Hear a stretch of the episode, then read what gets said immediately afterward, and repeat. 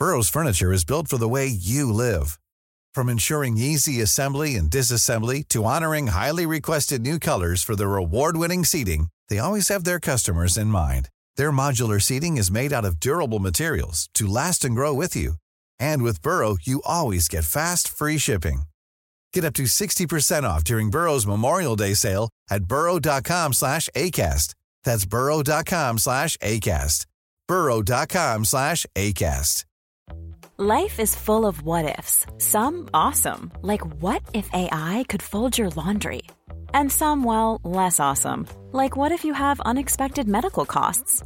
United Healthcare can help get you covered with Health Protector Guard fixed indemnity insurance plans. They supplement your primary plan to help you manage out of pocket costs. No deductibles, no enrollment periods, and especially no more what ifs. Visit uh1.com to find the Health Protector Guard plan for you. There's never been a faster or easier way to start your weight loss journey than with PlushCare. PlushCare accepts most insurance plans and gives you online access to board-certified physicians who can prescribe FDA-approved weight loss medications like Wegovy and Zepbound for those who qualify. Take charge of your health and speak with a board-certified physician about a weight loss plan that's right for you. Get started today at plushcare.com slash weight loss. That's plushcare.com slash weight loss. plushcare.com slash weight loss.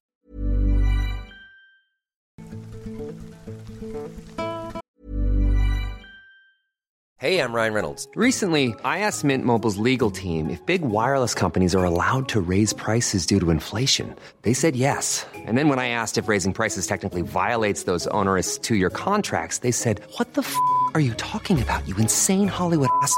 So to recap, we're cutting the price of Mint Unlimited from $30 a month to just $15 a month. Give it a try at mintmobile.com slash switch. $45 upfront for three months plus taxes and fees. Promo rate for new customers for limited time. Unlimited more than 40 gigabytes per month. Slows. Full terms at mintmobile.com. Many of us have those stubborn pounds that seem impossible to lose, no matter how good we eat or how hard we work out. My solution is PlushCare. PlushCare is a leading telehealth provider with doctors who are there for you day and night to partner with you in your weight loss journey. They can prescribe FDA-approved weight loss medications like Wegovy and Zepbound for those who qualify. Plus, they accept most insurance plans. To get started, visit plushcare.com slash weight loss. That's plushcare.com slash weight loss. Growing up in the woods was something different. Let's get this straight. I'm just an average person growing up in the woods. Well, not average, but I am normal to a certain extent. I live out in the wilderness in a large forest reserve in the United States. I've lived with my grandparents with most of my life. I've never really known my parents before this, but nevertheless, to a certain degree, it doesn't matter. I live in the middle of the wilderness up here. Nowadays, my grandparents will be here for a day or two, then leave for a day or two. The length and time they stay and go varies. But in the summertime, I only have a handful of friends that are even remotely able to come hang out with me. I live in a very remote area of the place where I live, and all you can see from where I am is mountains and trees. The closest town is around four miles away, and all it really is is a small shopping center with a general store and such, but that's about it. Some gas, some food, nothing special. Oftentimes I get the cabin to myself. Yet it's not exactly an old wooden cabin if you're thinking about it. It's actually very nice.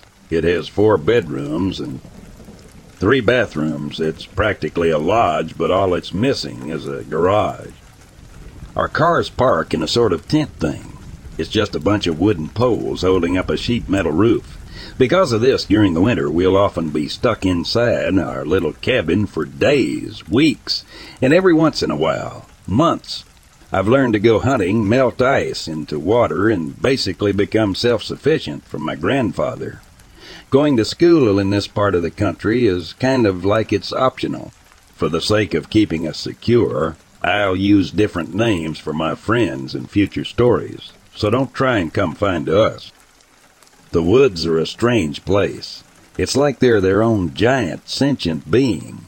My friends Thomas and James would occasionally head down to a nearby creek a few miles from my house. It was a large creek, almost a river, but it was nothing we couldn't handle. Oftentimes during the summer, we'd go out for hours without our cell phones and go explore. We all had cell phones, but there's practically no reception out there unless you're directly inside one of the houses, so most of the time they were just useless. Thomas and James were my best friends ever since I could practically think. We all lived within a six mile radius, a tiny distance considering the size of most of the town. Thomas lived closer to me, so he'd often come over if I was stuck at home. More often than not, we'd sit down in the lounge room and just watch old movies that my grandparents had. Our cabin had a large glass window across the front wall, so you could always see into the distant wilderness. One time, a few years back, Thomas, my friend David, and Jasmine were over. It was raining, and my grandparents were out for a few days. David and I became close since he moved in that year. I had only recently gotten my license, so it was a dream. It was storming outside, so I just planned to let David and the others stay the night. It was dark out already, maybe around ten, when the four of us were sitting upstairs in the lounge room, watching Stand By Me, one of mine and Thomas's favorite movies. We were watching it when we heard a large clanging nearby the garage area.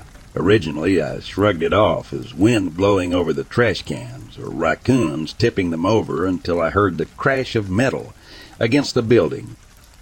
Despite the rain outside, I knew the wind outside wasn't nearly that powerful to lift the trash can up to smash it into the cabin.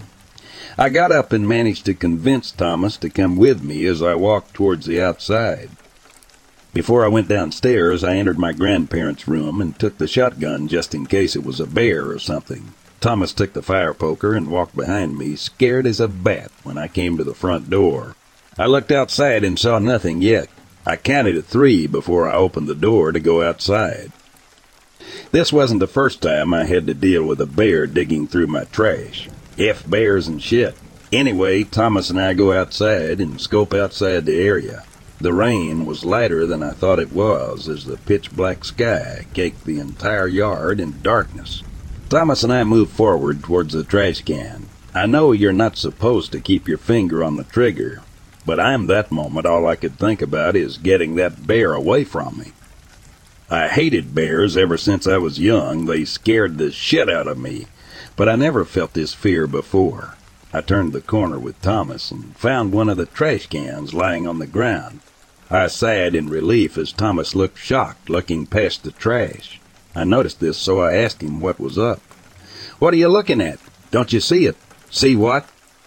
The big mother F. Thomas pointed forward at a figure behind the tree line. I squinted to see it clearly and made out the figure of a bony, fur-covered being. I looked over at Thomas, telling him it was just a bear and to come on and go. Thomas looked in shock as he pointed forward. Why is it looking at us like that? I glanced back, being met with yellow, glowing eyes from the darkness. I took the shotgun and ran with Thomas back to the house. Before I ran inside, I tripped and shot my gun. It was one of those times where if Thomas wasn't there, I wouldn't be here today. Thomas stopped to pull me up as this weird, distorted roar came from the woods. We didn't have to exchange words to understand it was coming towards us. I left the shotgun and ran inside. Thomas and I slammed the door shut, hell out of breath as we heard the creature walking around. Thomas told me to go upstairs, get the others, and barricade ourselves in my bedroom. I nodded and quietly went upstairs doing just that. Thomas met me there shortly after, holding his spare hunting rifle he always brought with him when he came over. We all spent the night in the same bedroom, guarding each other as we heard that thing walking around the cabin over and over again. I fell asleep sometime during the night and woke up the next morning. Going out to the lounge area felt like it was freezing. Every window was open. Nothing was stolen, surprisingly, but there was definitely someone or something inside of here. Thomas and I went outside that morning and found my grandparents' shotgun sitting on the front stoop, the barrel bent to an impossible angle. I had no excuse for that when my grandparents came home. Oftentimes during the school year, after school, our school had a small skiing program where around 40 to 50 kids all got together on a bus or two to go skiing after school. Doing this was one of the few fun options we got to do for uh, extracurricular around here. Our high school was small, maybe only 300 kids total. I know, small town. We only had one elementary school and one middle high school where grades 6 through 12 all went to the same school. Often enough, my friends and I would do this during the winter to give us something to do. We took a bus around 30 miles to a nearby campus with a large skiing hill in the area. The town was an entire campus town. Everyone was connected to the college in some way around there. Often, James and I, along with some of our friends, determining the circumstances, would all go skiing together. The mountain wasn't all too big, but the trails were certainly long. Each run would take 10 to 15 minutes to reach the bottom. On this particular occasion, I was with my friend James. Not a lot of my friends like skiing, so often enough it was just James and I. It was a few years ago when we decided to go with the bus after school. After a relatively short ride, we got off the bus and got our equipment on. We skied for a couple hours with little event. It was just beginning to get dark when James revealed he had a little bit of dope on him. In my high school years, we were what you would call the stoners. James would always get weird shipments, usually just weed, but it would get us off our ass. James pulled me aside and told me he wanted to smoke a joint or two and asked me to come with him. Me, being a teenager that wanted to get high as well, agreed to come with. We skied off the path a little ways until we were in a place where we thought we wouldn't be noticed.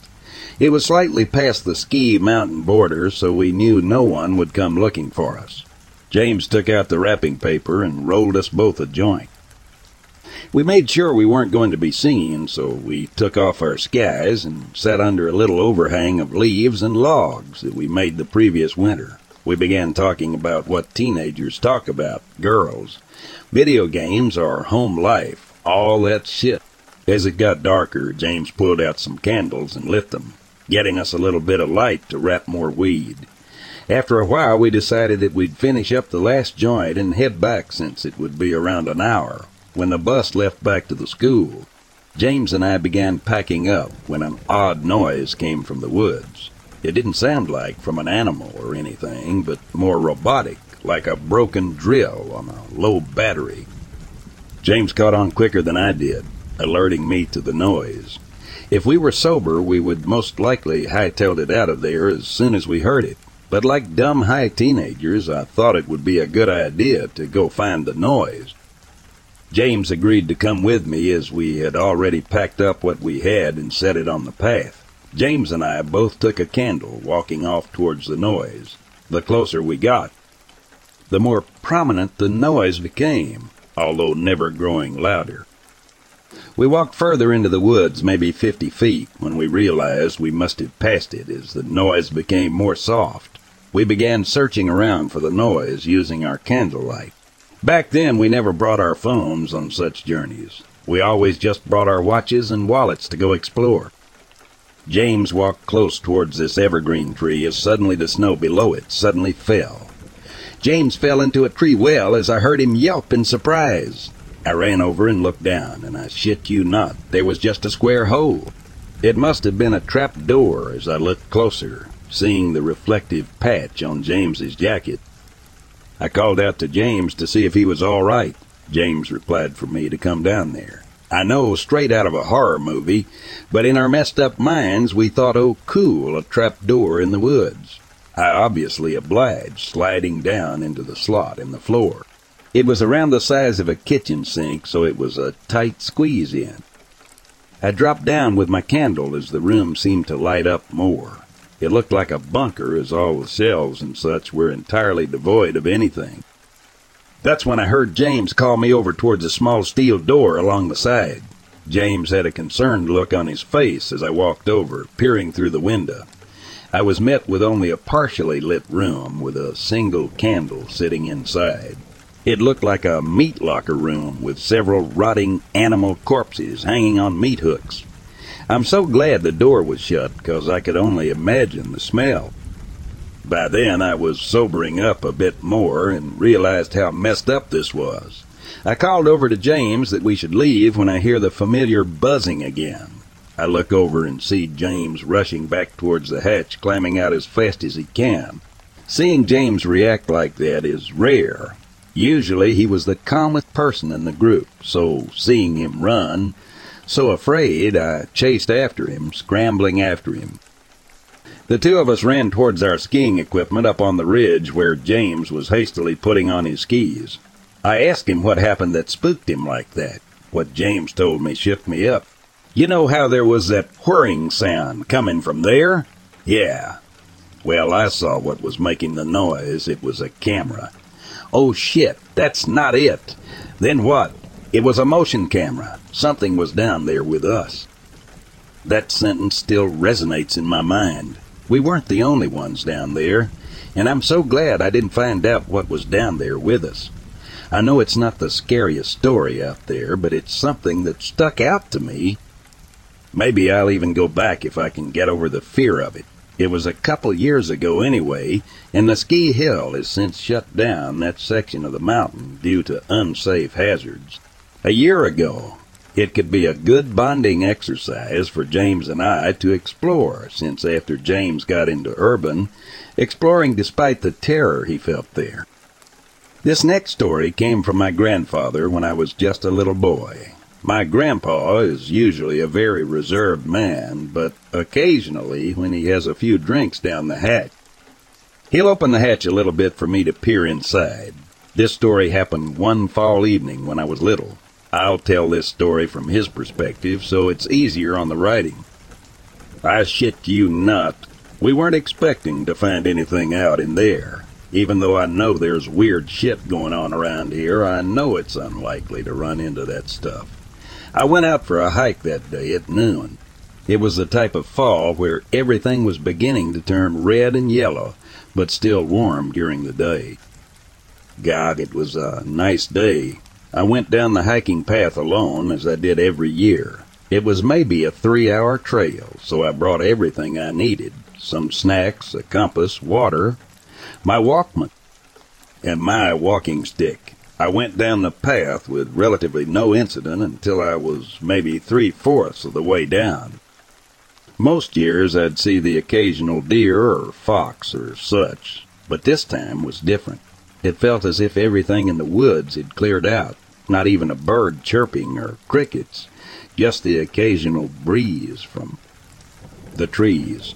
I was down a particularly steep part of the trail, heading down through the trees and winding the path a little when I looked over and saw this bone pyramid. I shit you not, it looked like someone had spent hours making sure it all stuck. On top was most likely a moose skull, but it was odd. All I can remember was the antlers were just weird, bent in an odd shape, and the skull was just built wrong. It was too long and slender to be a normal moose. I saw this and began to move quicker. There was no debris or anything on the thing, so I knew whoever or whatever did this was nearby. I moved quicker, not rushing, but I was unsettled nevertheless. Now, before I go any further, let me just say my family is a firm believer in the creatures of the night, like Bigfoot, the Wendigo, Chupacabras. Now that that's out of the way, let me continue. I believe what I found was some sort of ritualistic belonging in the woods. As I continued on, I began hearing this sort of clicking sound, like someone clapping two sticks together. The more I walked towards the car, the more prominent it became. I started to get freaked out, and by now I didn't keep my headphones in just in case I was being followed by something. The more I came down the path, the louder the clicking became when I saw the opening of the woods into the parking lot. I rushed over, glad to be near the safety of my car. I rushed out and threw my stuff in the car, never looking back as the clicking remained from the tree line. When I started my car, I looked up and saw this odd looking silhouette of a man, but its figure was just wrong. It was lumpy, with a large pot of flesh on its arm, from what I could see. The more I looked closer, the more fleshy it became. It didn't have eyes, I can remember that. I don't remember how long I stared at it, but it was probably only a few seconds before the shock wore off. I threw my car into drive when I saw its jaw unhinged. It reminded me of an ant eating something, or like a predator mouth from that one movie as it made the same clicking sound I heard earlier. Before I could think, my foot hit the gas and I was on my way home. I know it isn't the most dramatic ending, but it was something that made me realize that the woods aren't always a wonderful, safe place. And it's the reason why I never travel alone. I'm happy to share more stories if people are still interested. I know it's a lot to ask for, but I'm happy that by telling people some of these stories, people are interested in this topic. I'll tune in later and see if I should tell more stories.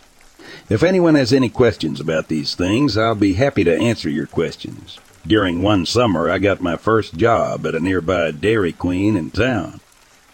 I met a couple of my friends from there, especially this one girl from Amber. Amber was the type of girl that never really grew out of her horse girl phase, but instead adapted to the outdoorsy lifestyle. I was 16 at the time, and she was 20. She told me how she came from South Dakota and wanted to live out in the country and discovered our small town and loved it. She went to the college campus nearby, a few towns over, and Amber and I became great friends, despite the age difference. During one winter, Amber decided to let me stay the night out at her dorm. My grandparents were in Missouri at this time, so it was easy to stay. And before you think what you're usually going to think, she had a boyfriend and I was interested in another girl from my school. I was lying on Amber's bed watching her play on her Xbox when Amber's roommate, Caitlin, came into the room. Caitlin immediately asked if she could take her to McDonald's since by now the buses around town had shut down and since she didn't have a car. After some negotiations, Amber finally agreed, and I hopped down to go join them. We drove down into town at that time. It was around two in the morning.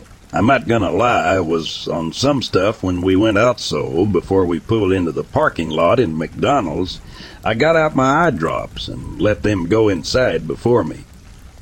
I hung back as the two entered McDonald's. We would gone into the drive-through during this time the building was undergoing reconstruction, so the drive-through area was closed. I finished up the eye drops and got out of the car when suddenly I blinked and I was back in the dorm. I'm looking down, watching Amber playing Halo on her Xbox when I was filled with shock. I tried to chalk it up to me being tired and imagining things when all of a sudden Caitlin walked in again. The entire ordeal played out again. Caitlin nagging Amber to go to McDonald's, which went on for a minute before Amber agreed. Amber then walked up to me and asked if I wanted to come with her. Me, being weirded out of my mind, said no. I don't know what happened. Maybe it was a brain of up or something. This isn't particularly scary, but it's definitely something that has messed with my head. Another story I have is from my cousin that lives in Maine. Every once in a while, either my grandparents would go visit my aunt and uncle in Maine with my cousin Mike. Mike was a few years older than I was and grew up also in a remote town up in northern Maine.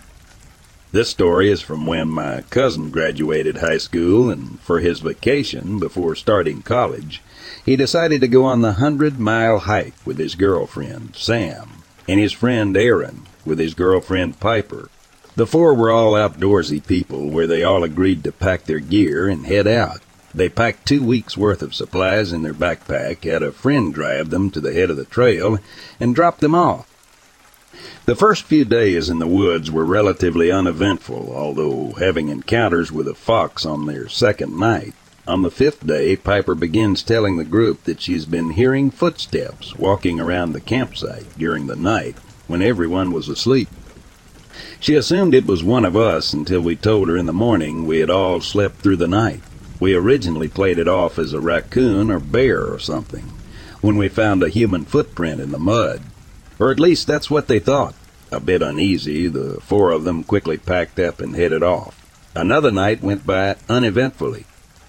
On the seventh night, when they were just getting ready to stop walking and set up camp, Mike saw a weird creature lying on the ground. The body was half decomposed, with maggots squirming around it. Its skull and part of its chest was exposed. Its skull was almost like an elephant skull, if you've ever seen one. Elephant skulls have a large hole in the center to make it look like a cyclops when all the flesh is eaten away. Mike tried to write it off as a moose with a facial deformity when Aaron noticed that all the legs were missing except one, which had almost like a human foot. Upon further inspection, it looked as though a large human foot had been burned on as a replacement for a hoof or whatever was originally there. The group decides to head a little further during the darkness and to not talk about it for the rest of the trip to not scare them. By now, Sam was shaking in fear and wanted to leave right away. Mike and the others set up camp a few miles away on a ridge overlooking a relatively small lake surrounded by wilderness. Sam and Piper were having trouble sleeping, so Mike and Aaron took shifts staying up to watch the campsite and keep the campfire lit while they slept, which seemed to ease them. Around what most likely was three, four in the morning, Aaron was on watch when he hears a twig snap in the woods. Aaron looks up and sees this huge humanoid figure just standing in a nearby clearing maybe 200 feet away. Aaron woke Mike up to look at the creature and as soon as Mike wakes up, the yellow eyes appear on the creature and darts off back into the woods. Mike and Aaron stayed up until the sun rose, hearing weird grunting sounds coming from the woods every couple of minutes or so. Aaron is convinced that it's Bigfoot, while Mike believes it's someone messing with them. But it wouldn't make sense. They're still around 30 miles from the end of the journey, and it wouldn't make sense for someone to just wait out there just to F with someone. The moment the sun rose, the group packed up. Mike and Aaron both agreed to not say anything, to not scare the girls. The next night was relatively uneventful as they all decided that they would finish the trail by the next day. That morning they wake up to find that the same dead animal carcass they had seen days prior had been laying on the path forward where the end of the trail would be. The group, understandably freaked the F out, decided to jog most of the way back. After walking a while, the group is tired, and Piper says she's gonna go take a leak further in the woods. The group gets out some food for lunch when Piper comes rushing back. She has a shocked expression on her face. We ask her what's wrong when she explains for us to come see with ourselves. Our stuff is all out, so we decide to leave our stuff behind to go look. Stupid, I know. But they head off just over a small ridge and find this deer carcass literally turned inside out.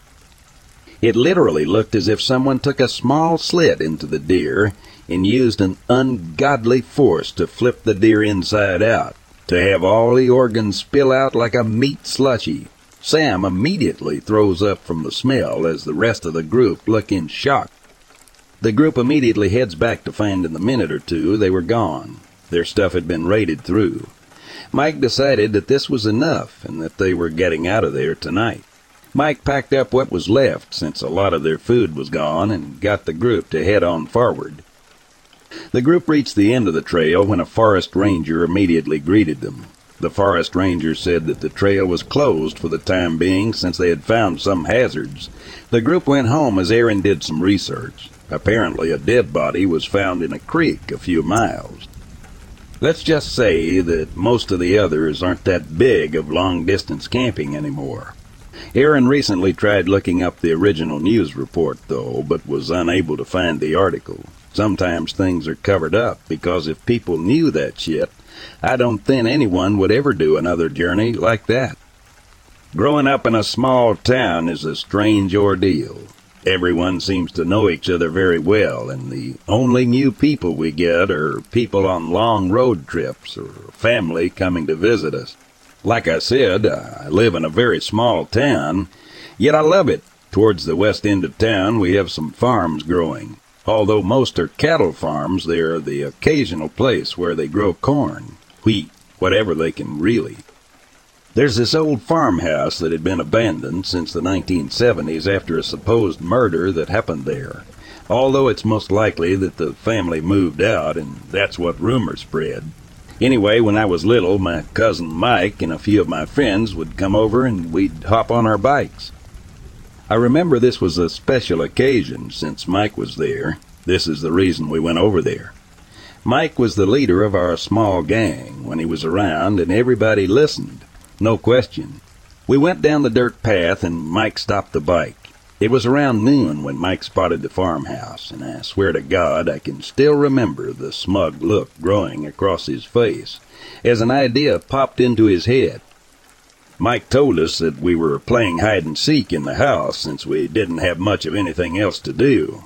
James and I reluctantly agreed.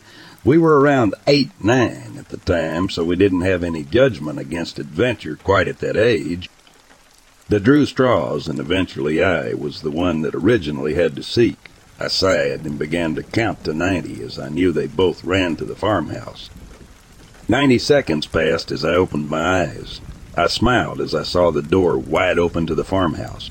Those idiots had forgotten to shut it, it I thought to myself as I jogged towards the house. I reached the front stoop, heading inside. I remember the boards were so old I thought every step I took the floor would collapse. I headed inside, seeing the house on the inside. To the right was a staircase, while to the left lead to a living room.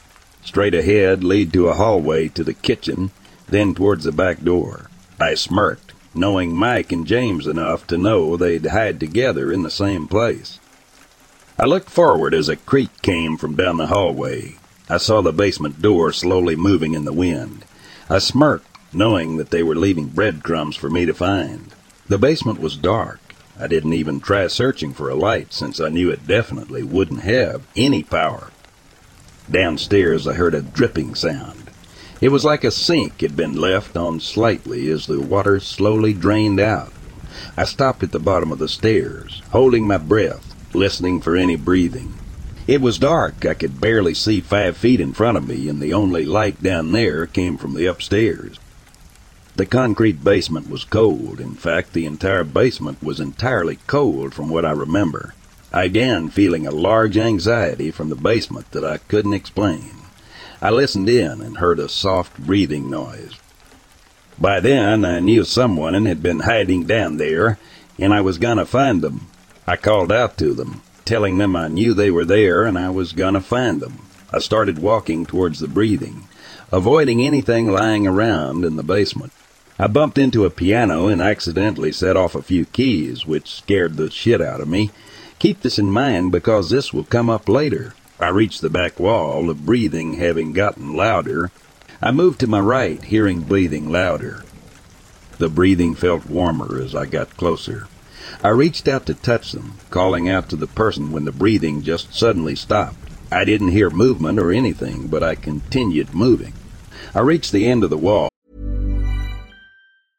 Imagine the softest sheets you've ever felt. Now imagine them getting even softer over time. That's what you'll feel with Bowl and Branch's organic cotton sheets. In a recent customer survey, 96% replied that Bowl and Branch sheets get softer with every wash. Start getting your best night's sleep in these sheets that get softer and softer for years to come. Try their sheets with a 30-night guarantee. Plus, get 15% off your first order at bowlandbranch.com. Code BUTTERY. Exclusions apply. See site for details. Planning for your next trip? Elevate your travel style with Quince. Quince has all the jet setting essentials you'll want for your next getaway, like European linen, premium luggage options, buttery soft Italian leather bags, and so much more. And is all priced at 50 to 80% less than similar brands. Plus, Quince only works with factories that use safe and ethical manufacturing practices. Pack your bags with high-quality essentials you'll be wearing for vacations to come with Quince. Go to quince.com/pack for free shipping and 365-day returns. Hey, it's Paige DeSorbo from Giggly Squad. High quality fashion without the price tag. Say hello to Quince. I'm snagging high-end essentials like cozy cashmere sweaters, sleek leather jackets, fine jewelry, and so much more. With Quince being 50 to 80% less than similar brands. And they partner with factories that prioritize safe, ethical, and responsible manufacturing. I love that. Luxury quality within reach. Go to quince.com slash style to get free shipping and 365 day returns on your next order. Quince.com slash style. Or finding nothing. I felt odd when suddenly the piano began playing softly. At first I thought it was just in my head, my mind playing tricks on me. I focused in as the music began playing more violently. By now I knew that this wasn't normal, and I began moving back towards the stairs in a panic when the breathing returned. A hot breath on the back of my neck. I screamed as a hand gripped my shoulder, squeezing it softly as I ran. The hand let go as I heard a large crash behind me, like a moose slamming through objects to get to a destination. My legs felt like jello and my eyes began to water as I climbed up the stairs and burst outside. I laid on the ground sobbing as Mike and James walked over, asking where I'd been. I was confused. I was downstairs for only around five minutes, but they told me I'd been missing for four hours. I was confused when they told me they had been looking for me for three hours, but never checked the basement. When I asked why they told me that the door had been locked from the inside, and when they asked if anyone was in there, all that returned was silence. These are just some stories that are from my childhood and such. These were originally three different posts, but they were deleted. I'll be happy to tell more stories if people are interested.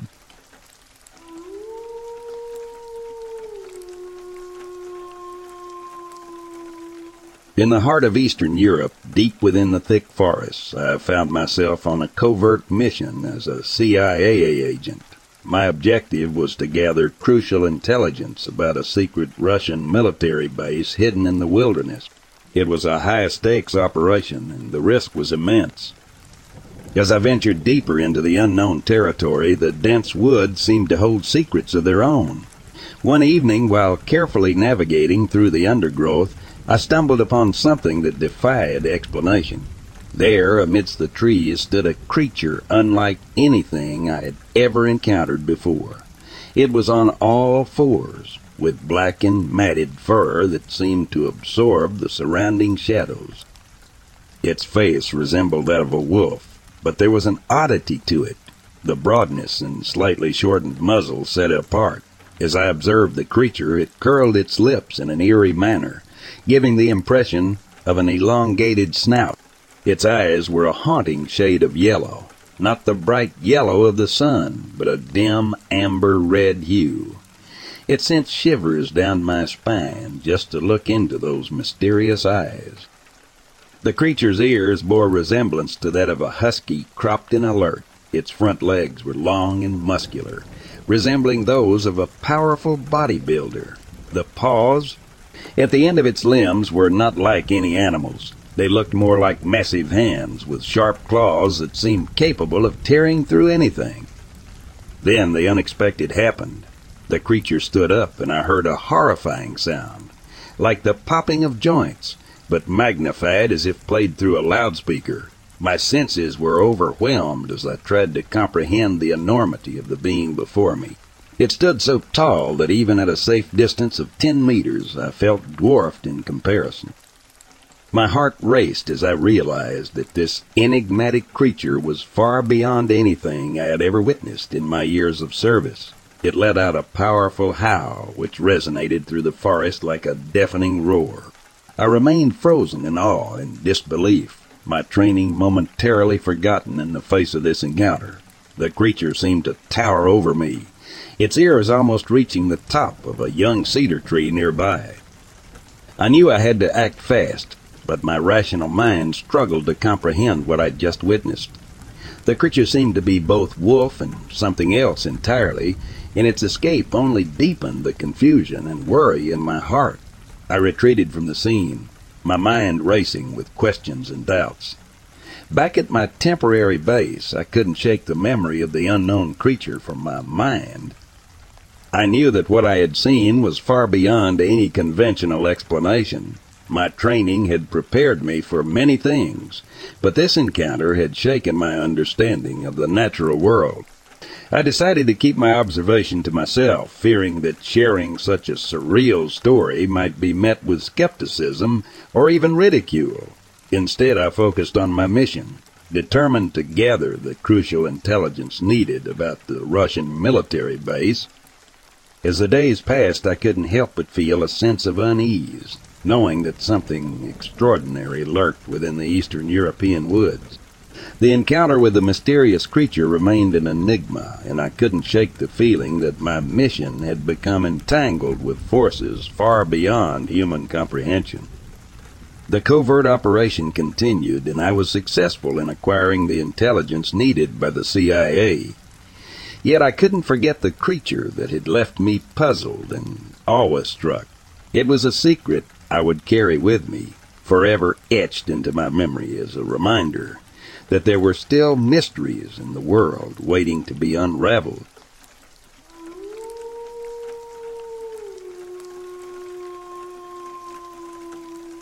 In July 1976, my wife and two children, ages 12 and 7, and I moved across the Oregon Cascade Mountain Range from Corvallis, Oregon to Sisters, Oregon. At the time, Sisters was a small mountain range. I was so naive as to forest management, I didn't know there were designated areas to get firewood. During a Saturday in late October, we were running low on kindling, so we decided to go south as sisters about 12 miles alongside the road where there was a large growth of two to three inch diameter trees with many blowdowns on the ground. We figured they would be easy to collect and sew up and load into our vehicle trunks. The morning was chilly high, 20s, low 30s, so about 8 a.m. we bundled the kids and ourselves and headed out in our two-car caravan. Arriving at our spot, we pulled off the road and got busy. The only tool I had was a small bow saw. While my family gathered the poles, I began sawing. We quickly loaded my wife's trunk, and she took the kids and headed back to town. Once they were gone, I started sawing wood to load in my car but after a couple of minutes, every hair in my neck arms and spine stood up. I cried. I felt I was in danger and that I should leave. There was no mind speak, just an intense feeling that I was in danger and needed to leave. I also knew something had eyes on me. I immediately stood up as my gaze was drawn to a downed tree about forty feet away. It had snapped about four feet off the ground and been there a while as weeds and branches were obscuring any sight underneath the tree. I studied that tree briefly looking for something out of place, but I saw nothing and then slowly did a full 180 turn looking for any sign of any indication of an any indication of an animal in the vicinity. I saw nothing I later learned I should have looked up into the trees, but it never occurred to me. Then I tried to forgive myself for an overactive imagination. So I knelt back down and I got back to work.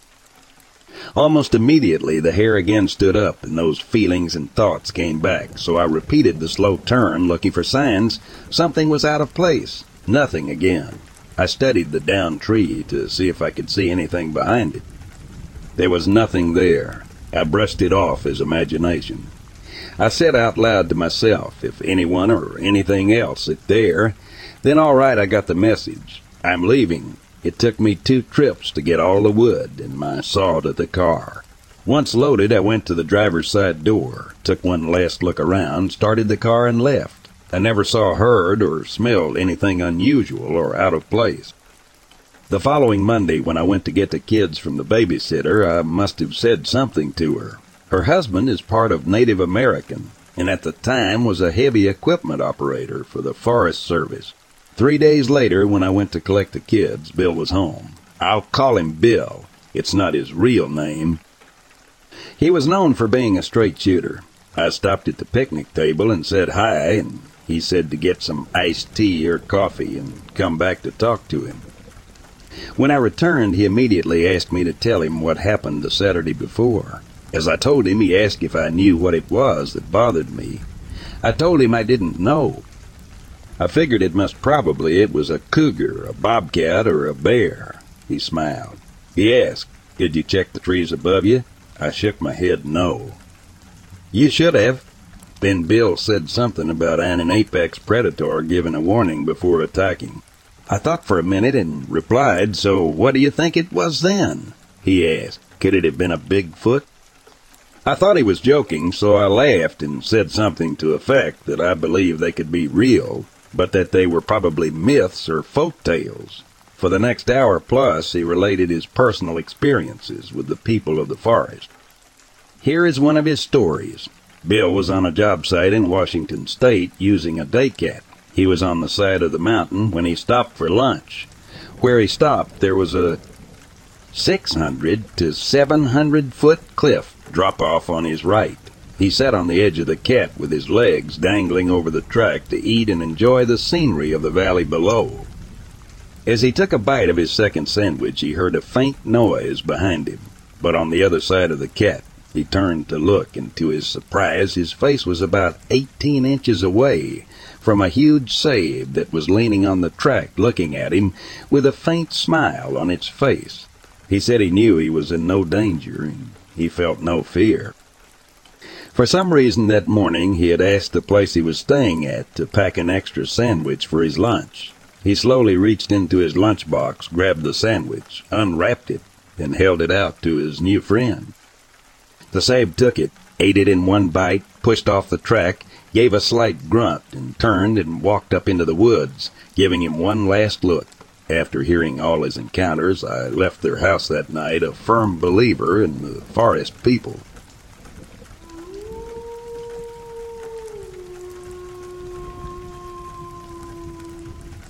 I was on my golf cart by myself, and it was completely dark outside and quiet. I live in a neighborhood surrounded by farmland in rural Michigan and woods throughout various spots. I was driving but pulled over because this giant beetle was on my shirt. It pinched me and freaked me out. I pulled over next to a stretch of woods and struggled to get it off of me. In the woods nearby I heard walking, like perhaps a deer walking around, so I wasn't scared. Yet the sounds got louder and closer. The walking had gotten so loud it sounded unreal, something out of Jurassic Park, like a dinosaur stomping. The walking had gotten overwhelmingly loud and extremely close, so I slammed on the gas and hurried out of there. I looked behind me but couldn't see anything, but felt shivers down my spine because I swear it was inches behind me. Not sure if this has anything to do with it, but I was talking about skinwalkers with my sister and doing some research, so I hope that didn't invite anything. But I can't even describe how loud the stomping was. It sounded unreal and was seriously terrifying. I wasn't too sure what it could have been, but many people are saying it was probably a wendigo, and I do believe this is. They can get up to 15 feet tall, which would explain why the stomping was very loud, perhaps.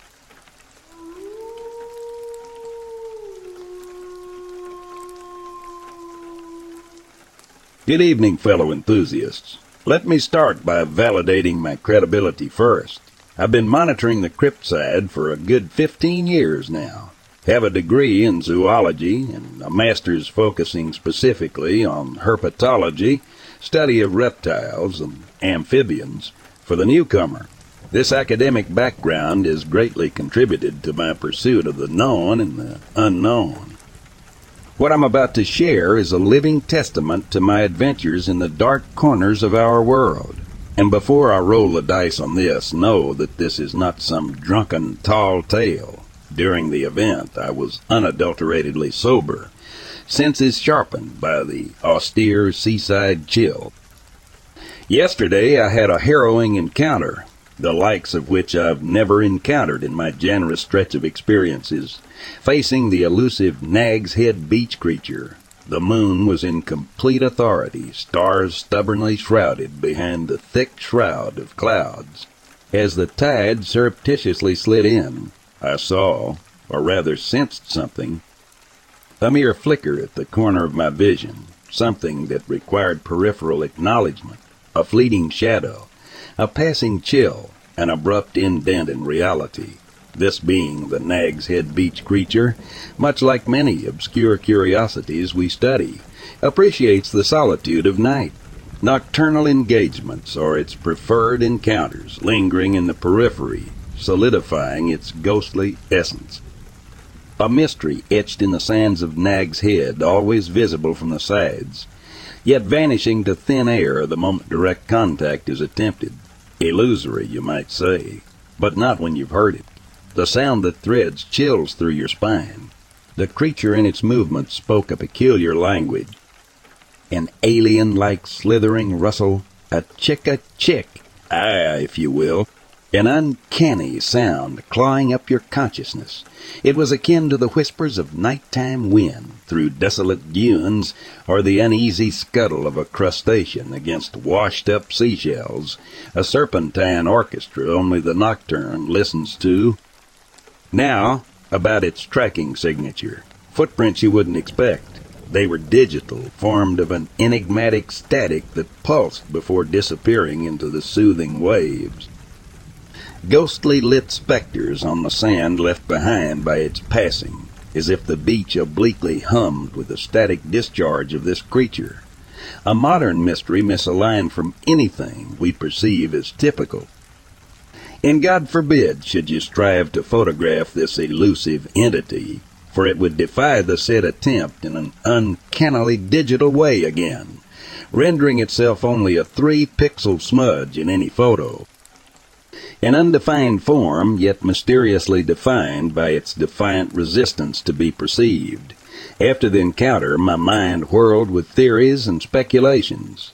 This creature's nature, its ethereal presence, and its disembodied essence felt otherworldly. Pondering my experience, the possible explanation that eventually crystallized was dubiously paranormal. I believe that what I encountered was not a creature bound to the three dimensions we live in. It might be our first contact with a creature of the fourth dimension. The digital footprints, the confounding three pixel apparition, and the ephemeral perceptibility all lead to an elusive creature that exists in a higher order of spatial existence, only partially interfacing with our three dimensional space time reality a being transparent to us, living a parallel life wrapped in the splintering silence of the Nag's Head night. This is our world, the cryptid side, a melting pot of varied realities, countless oddities, and incomprehensible encounters. This was my encounter with the elusive Nag's Head beach creature, an experience that tipped my skeptically academic life to a pondering, fear-churning paranoia. But isn't that why we're here? To chase the unknown and expose the veiled truths. Because in the end, isn't that the very soul of cryptozoology? Stay curious, stay brave, and keep your mind open.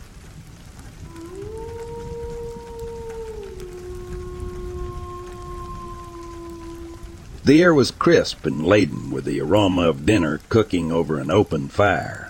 My partner and I, two dedicated prospectors, had set up camp along the tranquil upper Wolf Creek. As the sun dipped below the horizon, casting long shadows through the towering trees, we were lost in the camaraderie of shared stories and the promise of what the next day's prospecting might bring. But then, as if the forest itself had been jolted awake, a sudden commotion erupted from the woods. We turned our heads just in time to catch a glimpse of a bear a massive creature sprinting through the underbrush. It bounded past our campsite, its powerful form creating a blur of fur and muscle as it splashed through the creek and disappeared into the darkness on the other side. We exchanged astonished glances, our hearts racing from the unexpected encounter. Our surprise was far from over, for mere moments after the bear's passing, another thunderous sound reverberated through the air. We swiveled our heads, our eyes widening in disbelief. There, following the exact path as the bear, was an immense figure, towering and covered in hair. It was a Bigfoot, a creature often relegated to the realm of myths and legends, now running before our very eyes. The Bigfoot, every bit as swift as the bear, leaped over the creek with a grace that belied its size, disappearing into the shadows beyond. Our jaws dropped in unison, and a stunned silence settled over our camp. The forest seemed to hold its breath as if acknowledging the rarity of the spectacle we had just witnessed. After what felt like an eternity, one of us finally managed to find his voice. What did you just see? The words hung in the air, a testament to the bewildering reality of the situation. Slowly we approached the creek, our hearts still racing and our minds struggling to comprehend the improbable sequence of events that had unfolded before us. At the water's edge we knelt down and examined the ground, our fingers tracing the impressions left behind by the passing creatures. There, side by side, were the tracks of both the bear and the Bigfoot. One giant print was superimposed over the outline of a bear's paw, a visual representation of the unlikely convergence of two enigmatic beings. Days later, still awestruck by our encounter, we shared our story with our fellow National Guardsmen during our monthly meeting in Grants Pass. Excitement radiated from us as we recounted the tale of the bear and the Bigfoot, the unlikely companions that had sprinted through our camp with a reckless abandon, completely unbothered by our presence. As the unit sergeant listened to our account, he could sense the sincerity in our voices and the awe that still lingered in our eyes. He had no doubt that we had experienced something truly extraordinary. It was a moment that would forever bind us, a memory etched in our minds, a testament to the mysteries that still linger within the depths of the forest, waiting to be uncovered by those fortunate enough to bear witness.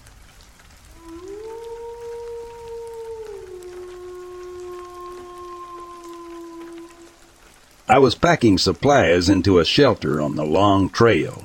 I was ten or eleven. I got ten bucks for it each time I did it. I'm coming back out, and I hear a dog barking.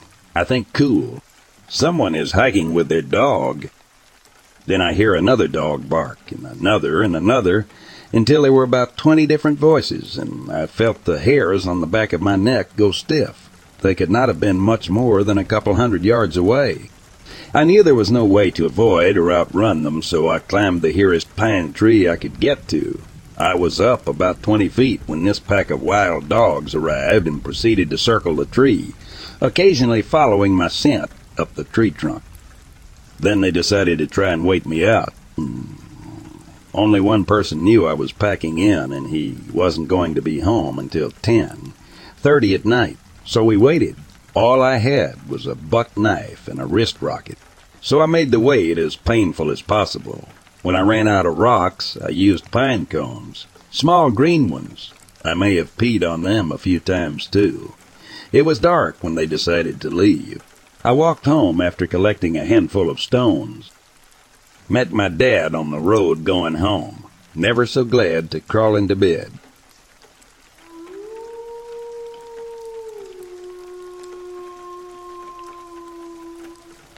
My dad was a professional land surveyor, and I would work for him on weekends or during the summer. We were doing some work in a large conservation area, and had parked the truck in a wide path that was supposed to be only open to environmental police and such, but there was obviously illegal dumping. We were going back to the truck for lunch, and when we stepped out onto the path near the truck, it was surrounded by at least half a dozen bikers who had broken the driver's side window and thrown all the gear out looking for stuff to steal. We were about fifty feet from them, and it felt like hours of silence when one of them said to the others he saw us. They can identify us. I was eleven or twelve, I don't really remember, but I was old enough to know what he was insinuating. My dad stepped in front of me, made a gesture with his hand that was holding his mache, a common tool for land surveyors and said we didn't see anything. We're just working. Now, I know for a fact my dad was capable of hurting people, even his own kids, and he could scrap. After a long pause, they backed away, got on their bikes, and left. My dad had us pack up only the important or expensive gear. Stakes and property bound stayed, and drove us out of there in the other direction. I've never seen him be that reckless with a truck before or after. With we got to a nearby convenience store, my body and mind completely drained of adrenaline, and I lost it. I couldn't even stand. I couldn't believe those people were going to kill us just because we caught them breaking into our car. But they absolutely were. My dad was a shit person. He was abusive and mentally ill. But there were a few times he showed he didn't hate me, and that was one of them.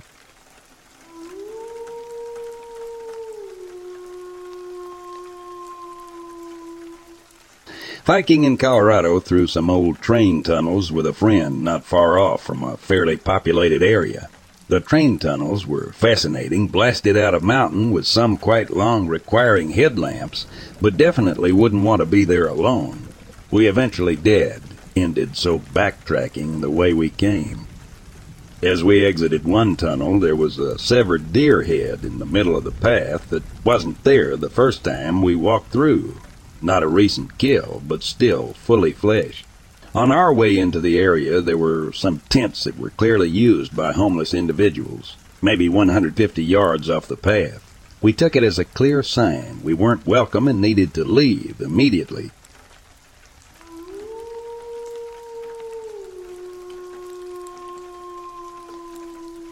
I went to this kind of outdoor education boarding school when I was 14, 15 in the Victorian Alps in Australia. We hiked the mountains in that area almost every weekend, usually doing two three night hikes, sometimes longer. We had heard from teachers and locals that there were hermits in the mountains who lived in shacks or drifted between the old cattleman huts. We just brushed them off as stupid stories that the teachers tell you to spook you. However, we did this one hike at the tail end of winter. That kind of led me to believe there were actual hermits living in the mountains. Basically, we were doing this four day hike at the end of winter, so it was super gloomy, foggy, and cold the whole hike. The Victorian Alps are famous for their cattlemen's huts, which are all over the high country. We would hike from hut to hut, but we rarely stayed in them because it was one of the school's rules. So we were hiking on the second day on this steep ridge, and it was mega foggy and cold. You couldn't see into the valley, only down the sloping edges of the ridge. When you're hiking long distances, you don't really talk the whole way, and since it was miserable, we all just had our heads down walking straight. Out of the corner of my eye, I thought I saw a black dog about 50 meters down the side of the ridge. It wasn't a dingo because it was jet black and had a collar on. Looked kinda like a border collie. I had only just registered. It was a dog in my mind when I swear I saw a man walking behind the dog. He looked homeless and was looking up at us. Bear in mind it was really foggy and this guy was darting in and out of trees. I turned around and told my mate I saw a dude and his dog on the trail below. He was still visible, so I pointed him out, and my mate freaked a little too and told everyone else to look in the moment of getting my group, six guys, to stop hiking and all look, he was gone. Everyone other than myself and my mate, who saw him, shrugged it off as a day hiker and his dog. We joked it was a hermit, but didn't speak about it much after. We arrived at our campsite, which was the Vallejo Gantner hut. We couldn't stay in the hut, so we set up camp on the flat ground around it. We set up, cooked dinner, and got ready to sleep. I didn't think much about the man and dog I saw earlier, but now it was getting dark. It kinda crept into my mind. There is this awesome toilet at this hut that overlooks the valley below. Honestly, an awesome shitter. It was almost dark and I need a shit, so I headed to the look. As I was sitting there and looking at the view, I was feeling a little creeped out. I don't know why. Now, one thing to note is that these huts are all covered in scribbles and people's names, little sayings, etc. Like literally every square inch is covered in something. So off you never really read anything on the walls if you stay at these huts like every weekend. Though as I reached for the toilet paper, these words literally jumped out at me. Run, run, he's coming. Run. I never wiped my ass faster. Combined with what I had seen earlier and my creepy feeling, I just bolted out of the bathroom into my tent.